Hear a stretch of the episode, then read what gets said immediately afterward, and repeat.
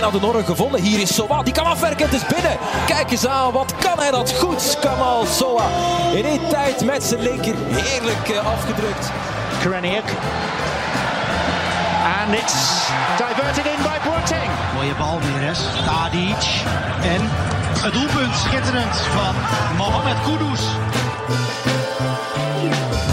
Hello, Ramblers. Andy here, and welcome to the latest Ramble Meets, and dare I say, a very special Ramble Meets um, with me in conversation with FC Nordsjælland chairman Tom Vernon. Yes, that's right, English guy in charge of a Danish Super League club. But that's not even the most interesting bit of it. Tom has got such a fascinating story, uh, starting out with his roots in coaching, um, going into founding and running uh, the Right to Dream Academy in uh, Ghana. Um, how he developed the concept from there and how the academy that's right the academy bought the football club. That's how he ended up in charge of Nordsjælland not the other way round. Um, so it's a really unusual tale. And quite inspiring as well, I have to say, because uh, Tom's not just about developing football players, he's about um, developing people, and he's, he's got a real strong sense of um, helping young people to fulfill their potential on every level, uh, which I just found absolutely fantastic. Um, I hope you do too. Happy listening. This is Ramble Meets Tom Vernon. I was a coach originally. I, I um, I went out to Ghana um, when I was 19 to coach.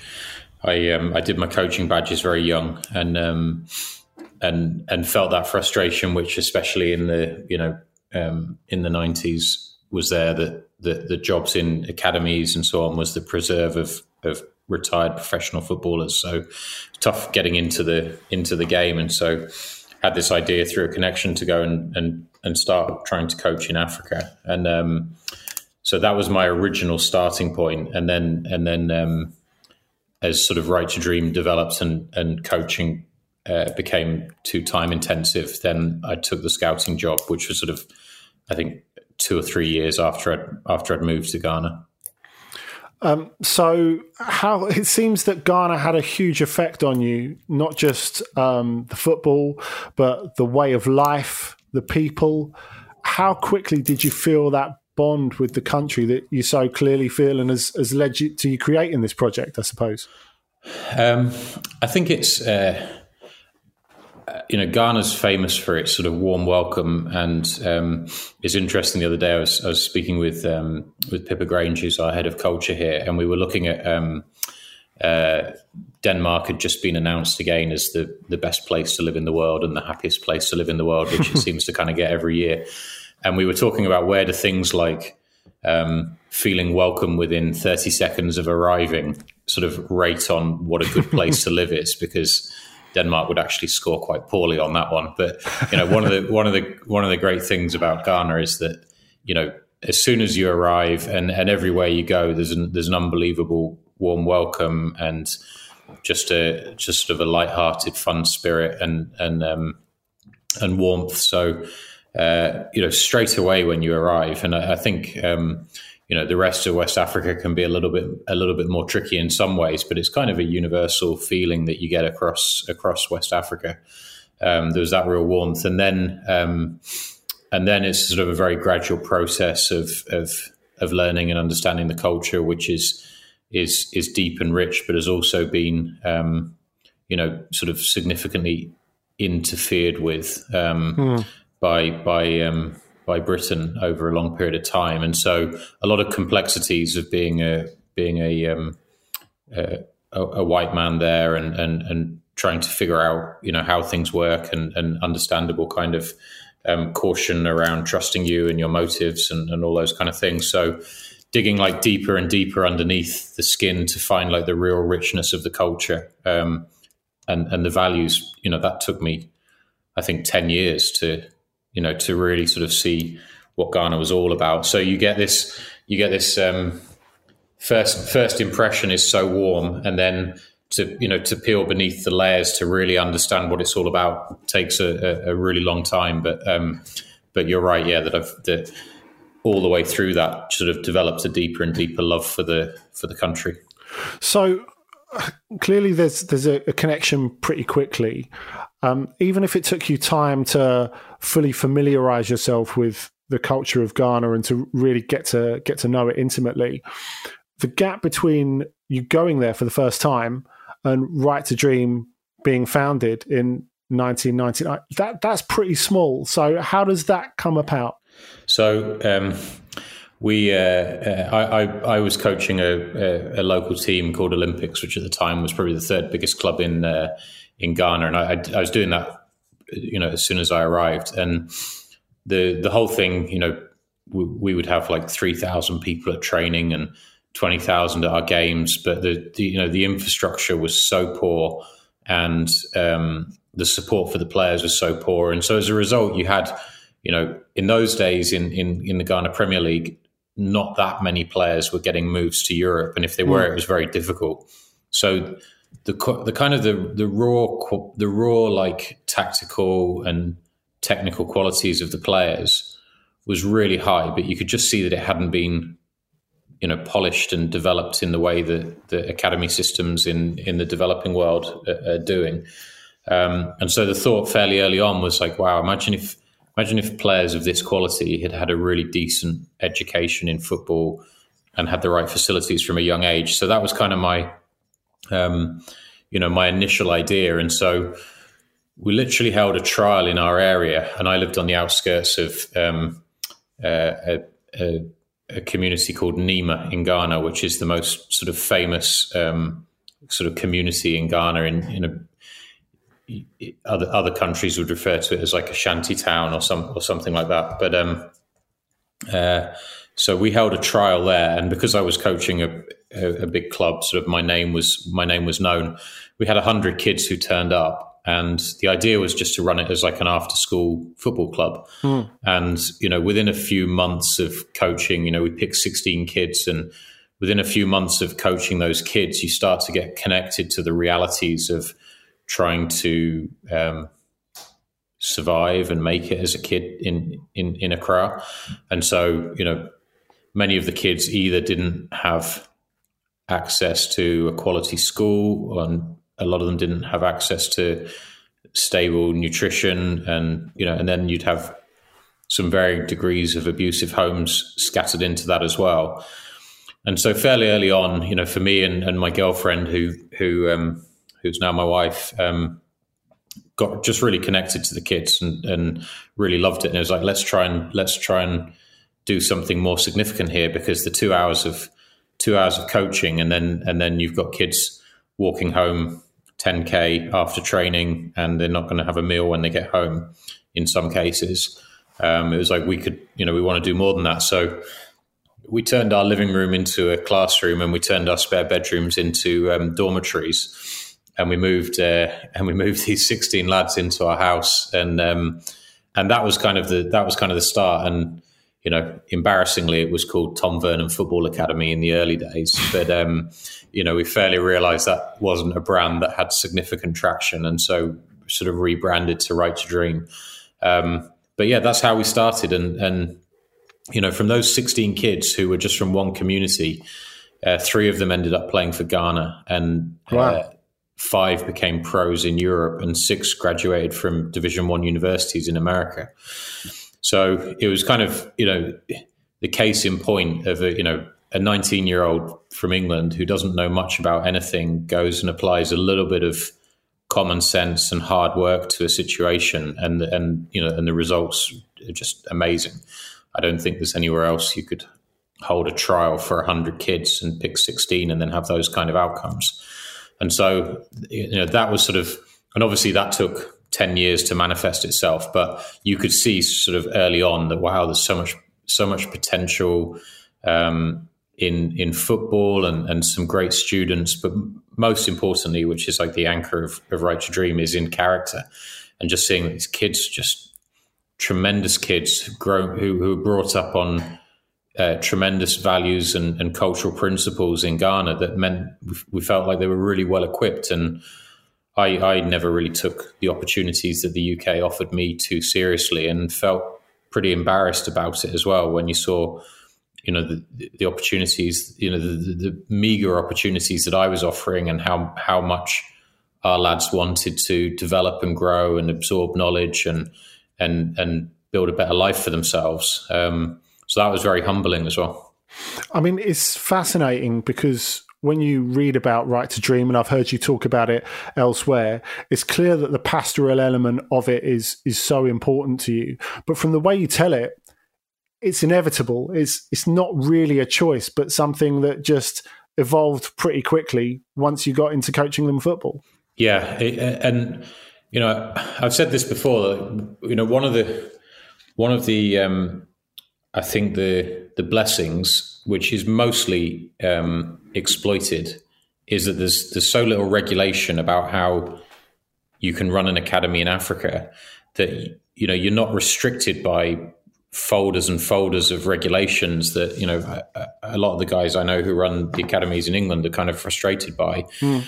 And so if you do if you if you are approaching it from the right point of view and you want to do the best thing for the kids and not not run it as a you know as a money making exercise first and foremost, then um, then you can build some really cool um, ideas into how we're going to develop you know the whole the whole person here and how we're going to take an, a holistic approach towards um, developing these kids. And and and what became apparent really early on, which you know was more from the kids than from me, was like say Tom, we're not even the best kids in our neighborhoods, and then you know then the then the philosophy evolved that well, okay, I'll put everything I've got into you guys, but only on you know the deal here is that you then put everything that you've got into the into the lads that you're leaving behind.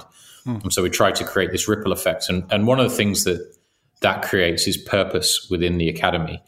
There's a reason for being there, which is more than what are you going to get out of it individually you're there to get something individually and achieve your dreams, but you're doing that because you know that you're just lucky to have got in in in, in the Ghana context, and that while the lads that you leave behind are obviously going to be the same age as you and and and you know go on and get a job, it's still going to be the next generation of young kids with tremendous potential and talent, and and that it needs unlocking, and and you know Right to Dream can only do a, a little bit of that. So we're super proud now with you know many of our graduates doing really, really cool things in the communities that they come from, in the knowledge that they, you know, first and foremost, were, were lucky to get in because the opportunities just aren't aren't generally provided. So that was kind of, you know, the origin of where sort of some purpose came into the academy of saying, right, this isn't about you; it's about the it's about the hundred hundred kids you've left behind in your neighbourhood.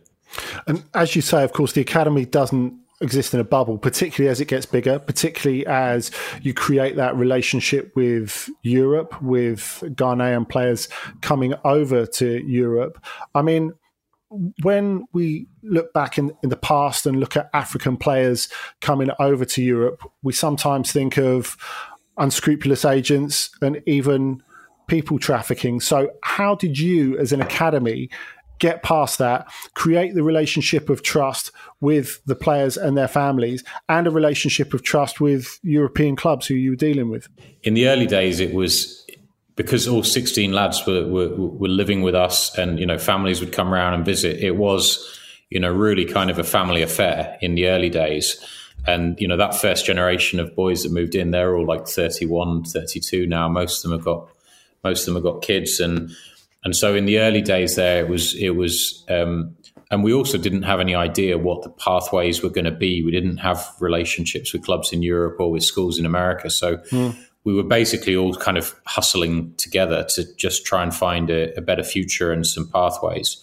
So that kind of created a huge amount of, of trust because the lads could see like I was sticking all my salary into, you know, feeding everybody and and paying some teachers to come in. So the trust there was was good. You know, the the, the question about unscrupulous agents is um, is not one that is uh, in any way exclusive to to Africa, mm. um, but the the um, the sort of persistent um, attempts to sort of prize kids away and and take them on routes to to quick money is just a reality that we you know that we have systems to manage because it's a it's a monthly occurrence uh, for for us in Ghana um, and also up here in, in, in, Denmark to a certain extent.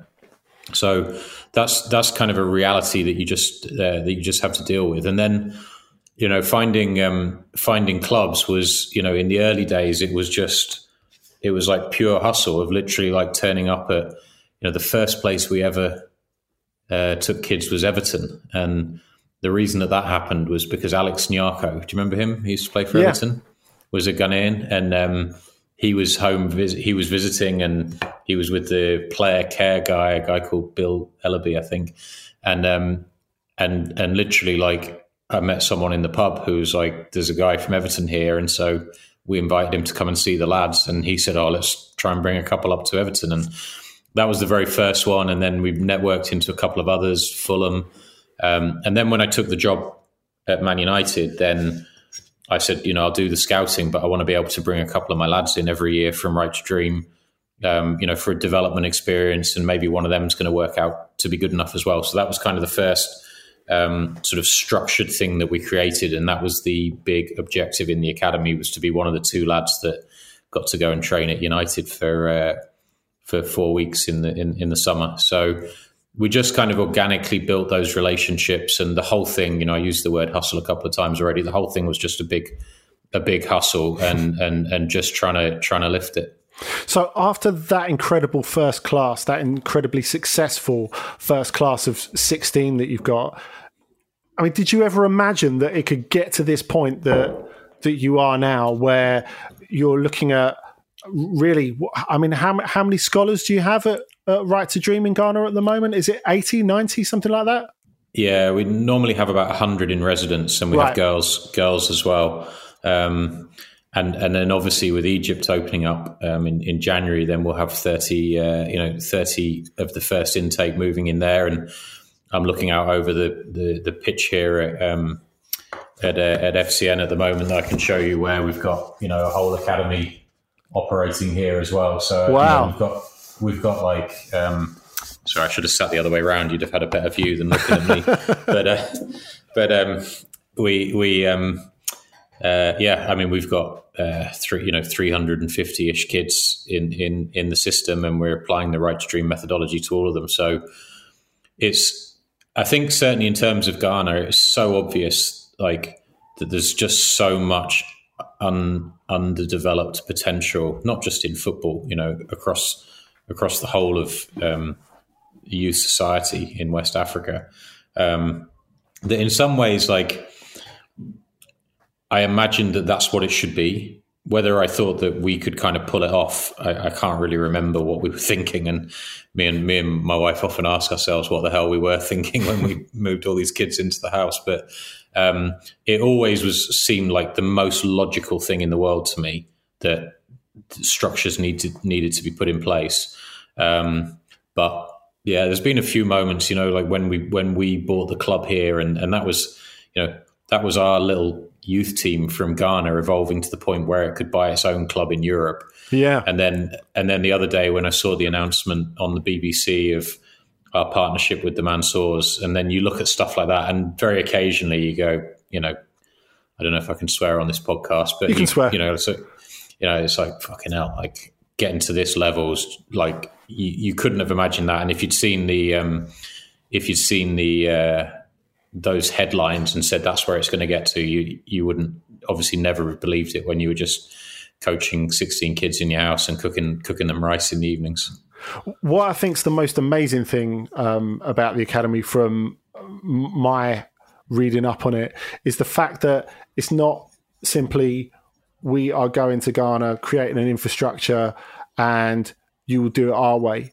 It's all about cultural exchange. That's what's interesting to me. And you've talked before about not just bringing European ideas to Africa, but bringing African ideas to Europe, which with Nordsjælland you've got another outlet for now. How important is that to you? Well, I, I, certainly didn't go thinking that, and you know, I think that we're in a really interesting um, time in the world now, where kind of realization and understanding of um, of our past and the need for you know um, white white English people and and in a lot of cases white Americans to kind of relearn relearn history and understand what the tr- the truth was. And mm. you know what I find a bit or really embarrassing about my youth when I reflect on it is kind of this sort of uh, trained, ingrained superiority and um, you know almost sort of neo-colonialism that I when I analyze sort of the curriculums and the books that I read and the movies that I watched and everything else. Mm. And so, you know, I did certainly arrive in Ghana thinking that, you know, for some reason, you, you know, as, as, as white Englishmen, that we know better.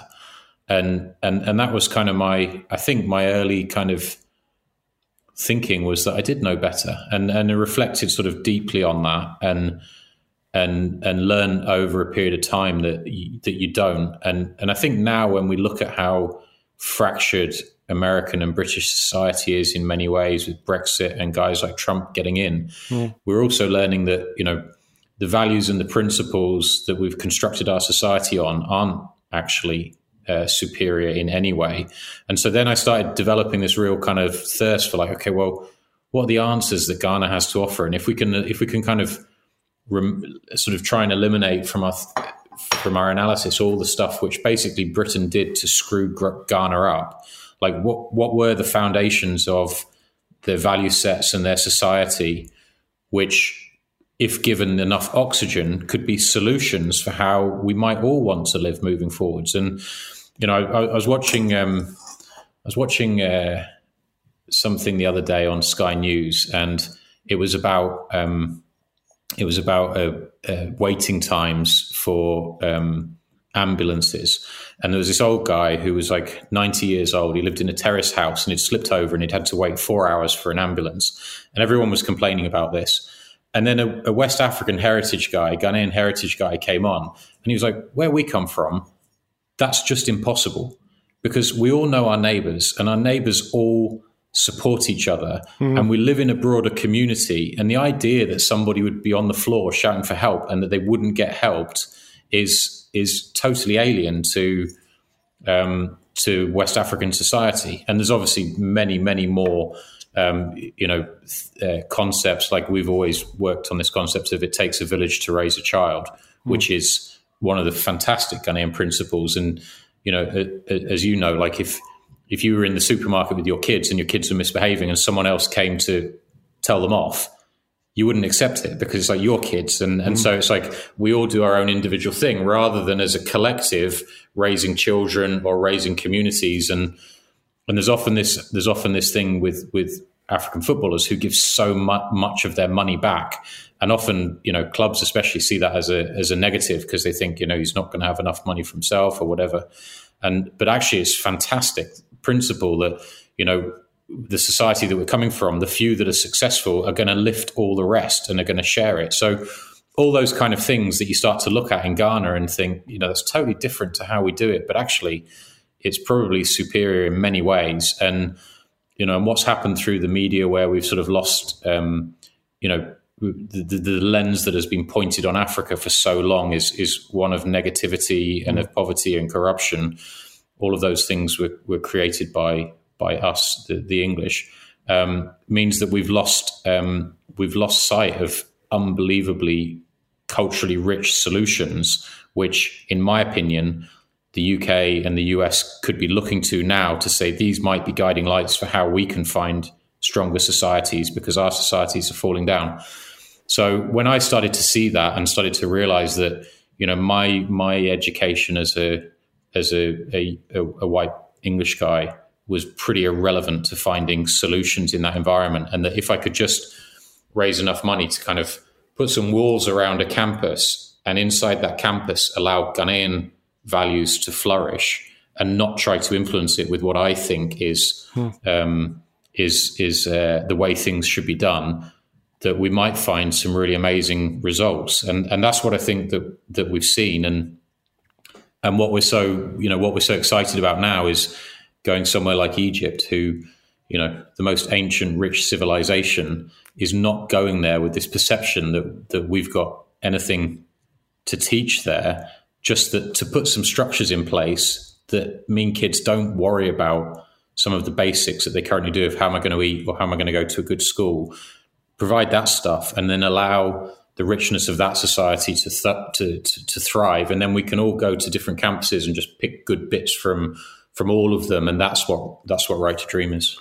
So, in that sense, you think it'll be easier the second time? I mean, people assume, not completely incorrectly, that money makes it loads easier, but in your case, you're thinking the experience will make it loads easier this time. Yeah, and and and and removing that removing that you know mindset. So in some ways, it's kind of it's kind of easy because we just provide like the basics. You know, like great school, like a certainty that there are great pathways for me. You can't mm. underestimate that in in African players. You know, if you're in an academy in England, there's a certainty that if you do really well, there's a first team there for you. But when you're in an academy in Africa and you're thinking like, I don't know where this is going to go, mm. and I don't, you know, I might be on trial in Slovakia or in Sweden or in South Africa, mm. um, and so that uncertainty is horrible to kind of try and focus on your development and have that uncertainty. And the same for our student athletes, like they know that there's scholarships in America every year, and if they make the grade, they're going to get it. And that's how you know we grew up in England, knowing that if you work hard, there's the next step is is there for you. So you know you provide those basics that are taken for granted, you know, um, in a lot of Western cultures, um, and then you know kind of let the car, you know, obviously obviously you have a handbrake, but you really kind of let it flow and see like how what do you guys want to make of this and you know what we're doing in Ghana now, and we've just employed a new uh, Ghanaian managing director, and we're saying to him, what, what, do you want to make of it? What, how do you want to translate your uh, the needs of your country and the culture of your country into this academy? Um, because that kind of you, you know, I, I'm not a believer in that sort of uniformity, and and I think football tends to make you think this way that like wouldn't it be great if you had these academies all over the world and they were all doing the same thing each day so that you were really controlling the development to know that everyone's doing the same thing? And and and and that for me is like totally the wrong way of thinking about it. And it's saying as long as the as long as the material stuff is provided and the and the security about opportunities in the future provided you you figure out how how you'd like to do it. Um, and then we will take little strands of that and plug it into other academies and you can go and take some of those strands and plug them into yours, but it's your choice um, how, how, you want to do that, not dictated by some mastermind sat in a you know glass office somewhere with football boards and you know being geniuses about how to do it all.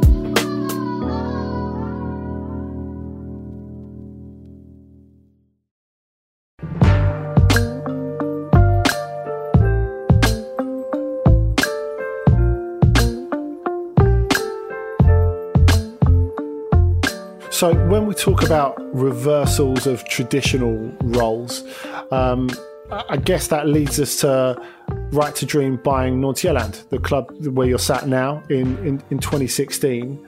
How did it come into your head that the academy should buy the club rather than the other way round? Well, um, you know that the, first of all, that it just sort of appealed to my entrepreneurial spirit to like you know do something that that just was uh, you know was fairly outrageous and hadn't been seen in in African football before. But you know we didn't we didn't in many ways want to do it. Um, you know what I talked about at the start, which was the idea that all of our kids get the opportunities that they get, and then leverage those opportunities to help the kids in the communities that they come from mm. to get similar opportunities. So you know we've had we've had uh, you know over seventy kids go to America and attend you know many of the best universities in America, and my experience was that if I went over there and spoke to the schools or the universities and said this is our philosophy, the universities and schools would say that's great. We will help reinforce that philosophy as we educate this child. Um, right. You know to make sure that he remains empowered, and then you'd go to a professional football club, and I don't want to name names, but you know, we had kids in a number of clubs. And if you talk to anybody there about that being kind of the why and the purpose around it, and and that we'd like help to kind of reinforce that in the kid's mind, they'd kind of look at you like you were mad and, and mm. say, well, you know, that's not our concern. And and that's kind of a, you know, a damning but but in my opinion accurate reflection of sort of the the culture in you know so many football clubs. There are a few good ones, but really it's you know if if we can win on Saturday and if we can sell him at the end of the season, then you know then it's great, but we're not really interested in anything else. And so we got really frustrated with that. And so our idea was, you know, could we, if we bought a club where we could kind of stay true to those values, but also we're really interested in coming into Europe and showing that that kind of teaching isn't something that is just preserved for, or needed in Africa, where the kids in the communities are, um, uh, you know, living in tougher environments. But what if every kid was saying, "How can I leverage what I'm getting here um, to be a positive influence on society?" Um, then you know we think that that's the bedrock of the bedrock of all the academies that we run, and, and we think it should be generally the bedrock of um, of all football clubs, so that guys like Marcus Rashford and Juan Mata aren't kind of outliers and products of great parenting. Mm. They are the the product of, of football clubs saying to the kids who get in, part of the deal of you being in here is that we expect you and we're going to support you to find out what you care about in the world and whether that's affecting one person's life or like Marcus's tens of thousands of people's lives, we're not going to place any focus on like the scale of what you do being important, but it's your daily actions towards um, leveraging the privilege that you get of being in a football academy or becoming a footballer to make sure that, that, that you figure out how you're going to help other people with that. So that yeah, that's sort of our thinking on that.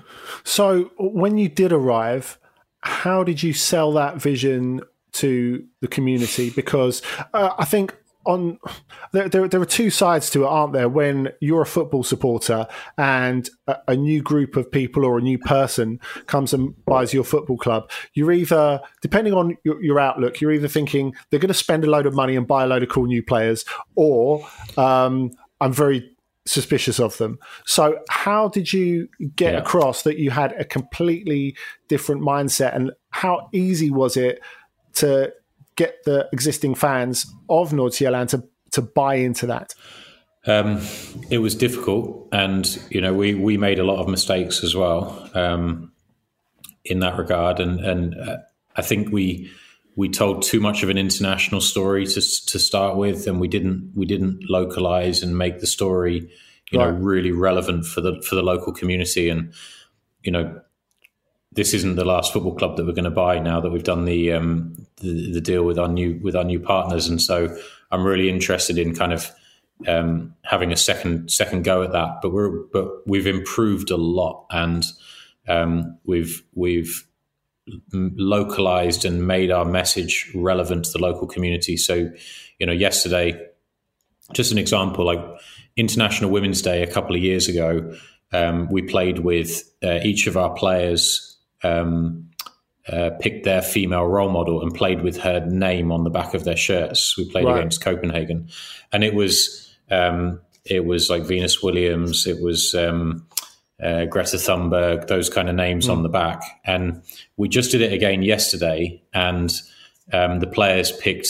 Um, local women who are either nurses who've you know worked so hard through the pandemic or you know local activists and just and and and and got the message out there, but in a much more local and and and relevant way, rather than kind of a little bit more sort of in like sort of flashy and you know glossy content which looks really great but is it re- do i really feel it as a fan or do i feel it's kind of like a marketing exercise yeah. that's being done around around my football club and so you know we loved all the content and we thought it looked amazing and some of our big international partners loved it but but it missed that kind of local importance for our fans. So we learned a lot from that and the feedback that, that, that we got from them.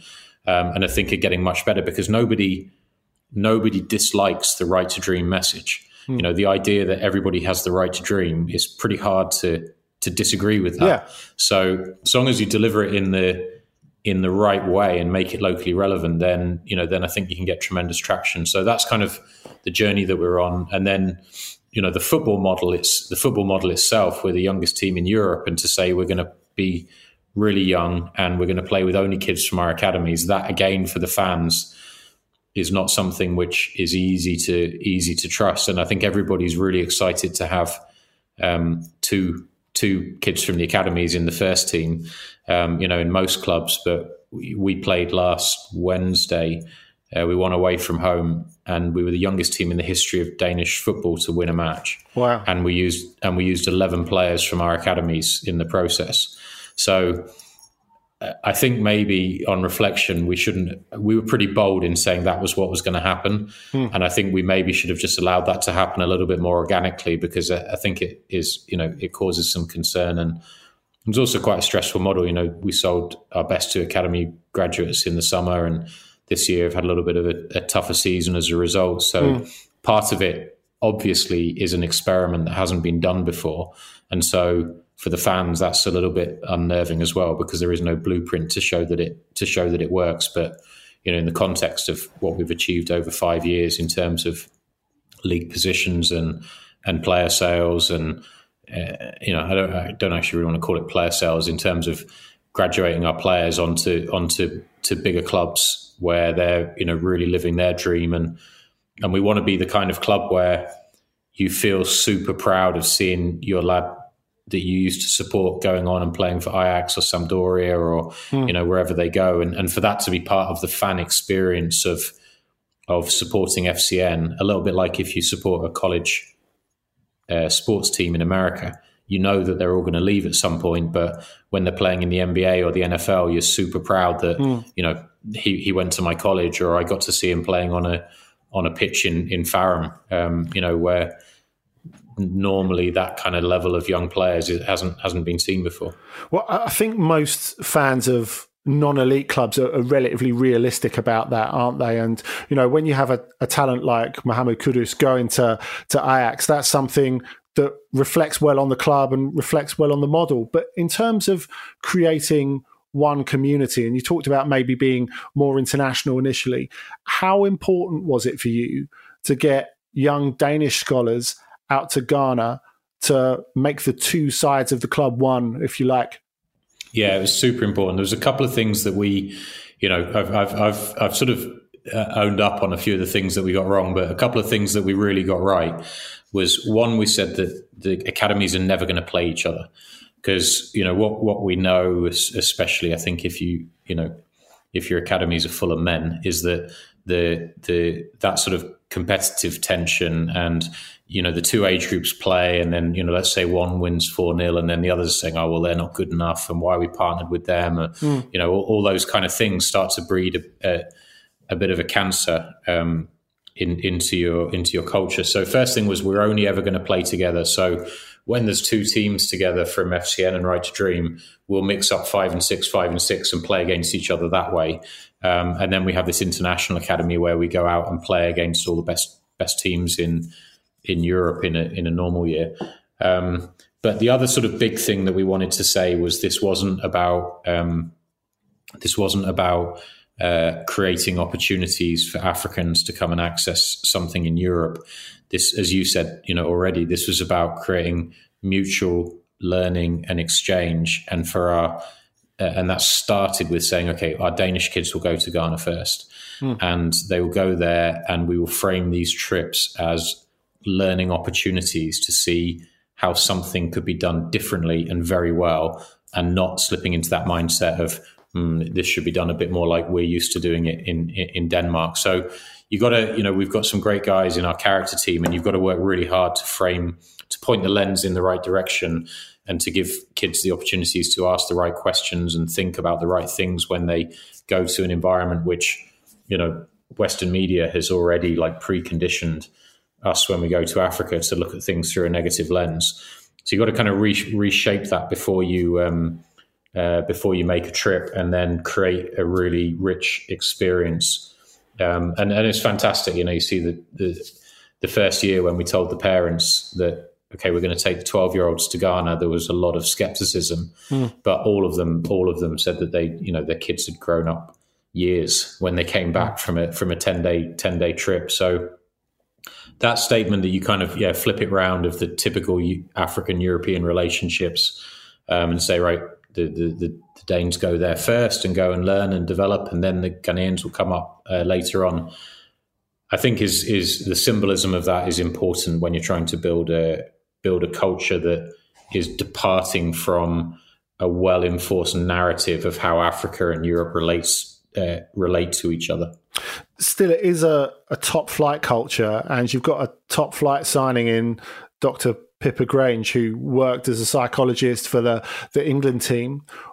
What was the thinking behind getting her in, and how did you get someone who's worked at the very top level of football to to come and buy into your project?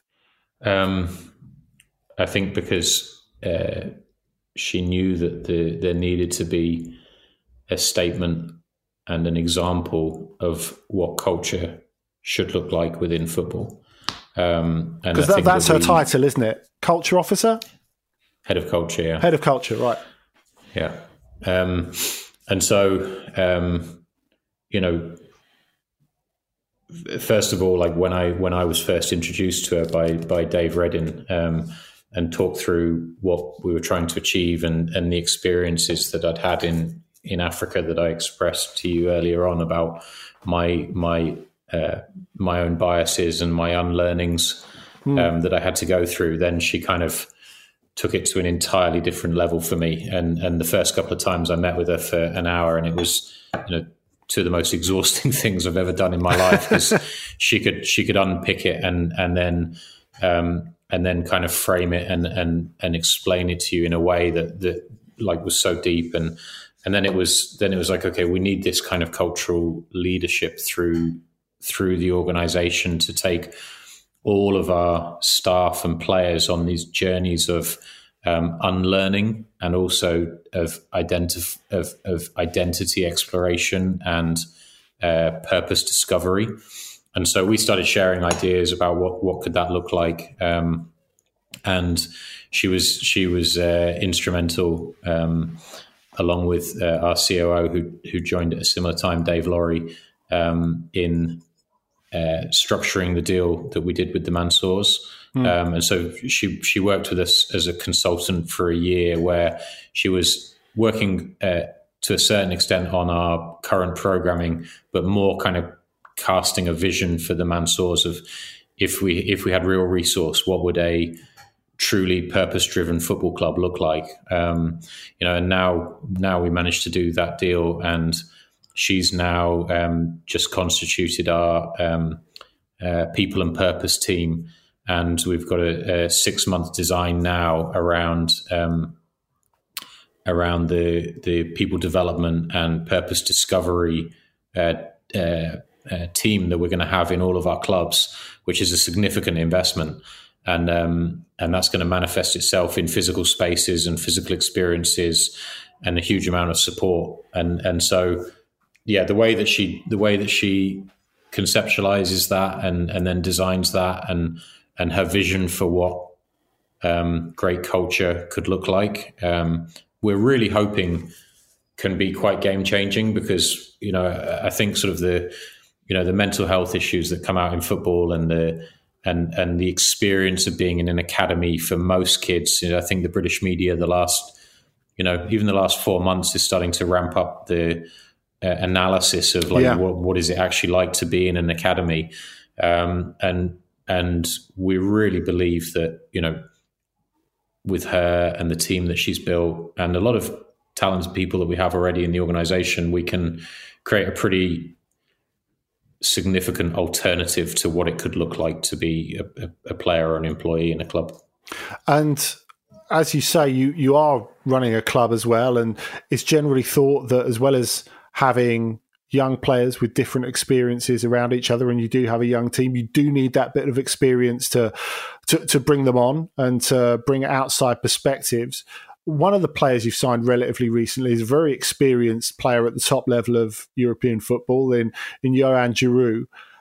How did you come to a point where you went and got a player like that, and how important was it not just for you to convince him, but him to convince you that he got it? Yeah, that's a great question, and and I'd put um, we also have um, you know one of the top performers in in the Danish league over many years, uh, Kian Hansen, who was at mm. Midtjylland, um, who who came um, a little bit before Johan. So we've got a couple of a couple of guys. We see this um, this sort of thirst for more. Um, in in footballers, but also in society more more generally, for there to be more meaning and more reason behind what, what, are we doing? And I, you know, I, I have an inbox full of um, what would have been uh, previously classed as midlife crisis guys who have been doing, you know, doing something for for 20 years and are now really starting to ask themselves, what, what's this for and what's it about? And I want something more purposeful in in um, in my life, and I want my, you know, all this energy that I've got to to work and do something to have some more meaning on the end of it. And and so you know we see that in football as well, and especially in especially in players who've been in the game for a long time and and and in clubs where it's you know really just defined by the three points on a Saturday and there's nothing else nothing else to it. Is why not um, you know during the course of the week have have it being about more things and and and and meaning more.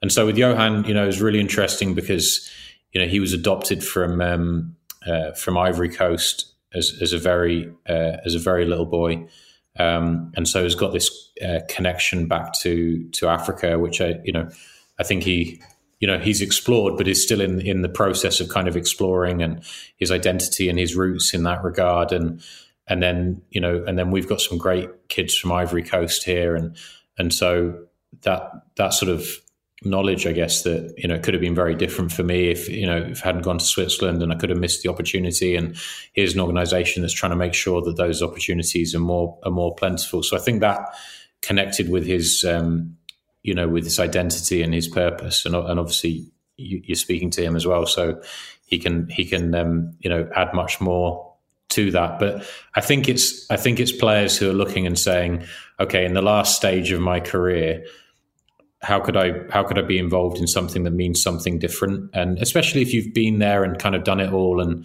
and you don't have that sort of itch if you've never really done it to say, oh, I still want to try and get there.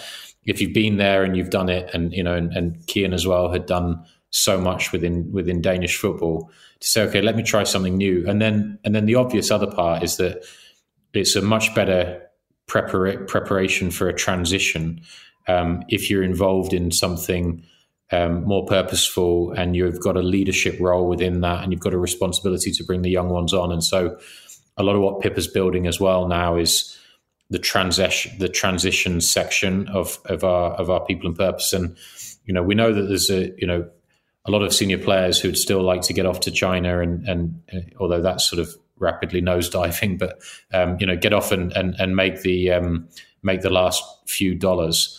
Um, but we'd like to be an alternative um, where uh, you know the the money is the money is um, is let's say low by European football standards, but the the richness of the development and the ex- exploration of purpose, identity, and giving back to to the next generation is really well structured.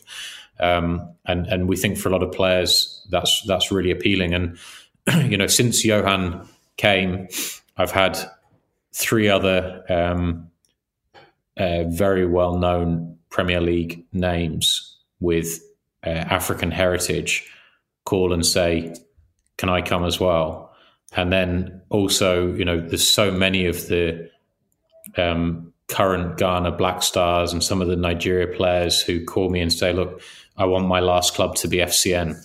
And so we're super proud of that. And we also think as we sort of uh, branch out and maybe have one or two more clubs that we could have a real platform and, and, and be really well known for being a great place to go as your last club, where um, you really get a lot of support on building a transition afterwards, which may well be like with Michael Essien, a job within our a job within our system, um, but in exploring, you know, and the, purpose part, but but also, you know, for the for the players of African heritage or Caribbean he- heritage, also an environment where um, you can connect and explore your identity further, which is such a big thing. Um, that, you know that's emerging emerging now you know more forcefully in America and in the UK and so you know to be able to connect back to West Africa or you know maybe in the future with a with a right to dream in the in the Caribbean as well to connect back to your roots and and explore that in a structured purposeful way we think is a really compelling offering for players to say okay I'd like to finish my finish my career in in, in an environment like that. So finally Tom there's clearly a, a, a plan to um, spread the message throughout the world. Um, as you say, to get involved in in more clubs throughout the world. Do you expect there to be more resistance from not just traditional academies, but traditional clubs and traditional football ways of thinking as you go on? And uh, are you ready for that? How do you feel about that? Yeah, um, yeah, we're we're quite used to resistance, um, but I think you know what what um, what we see now. If you look at the the data that's available on Gen Zs and on alphas in terms of what do they expect from the I don't even want to say brands in that regard, but what do they expect from the organizations that they're going to engage with? Um, and you know, it's amazing. I've got I've got three young boys, and I showed them, you know, I showed them uh, the Colin Kaepernick advert that had like my the hairs on the back of my neck standing up and everything when Nike released it, and they were like, "No, Dad, it's bullshit. They're just trying to sell us trainers, and they're only they're only backing that message because uh, they think it's going to sell more trainers."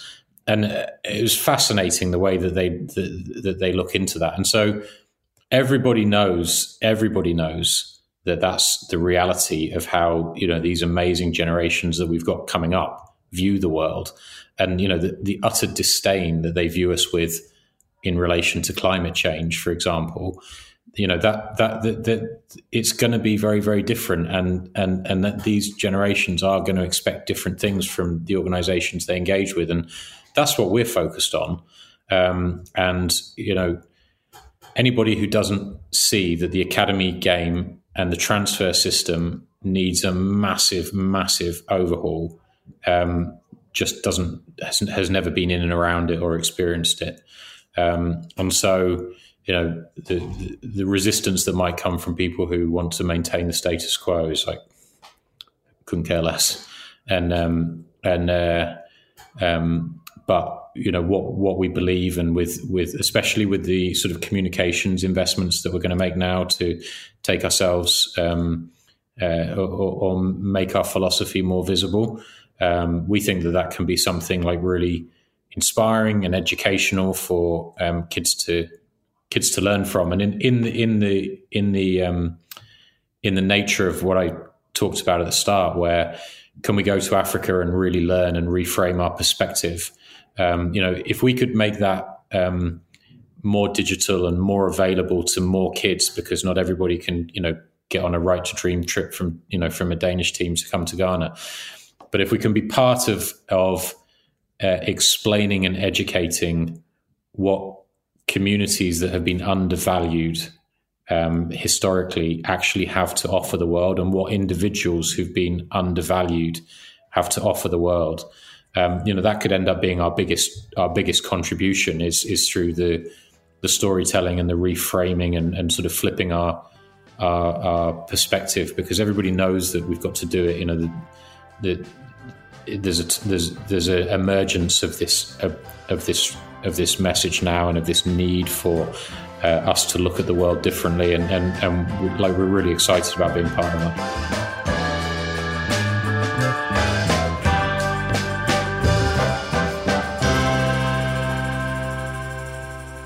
This was a Stakhanov production and part of the ACAST Created Network.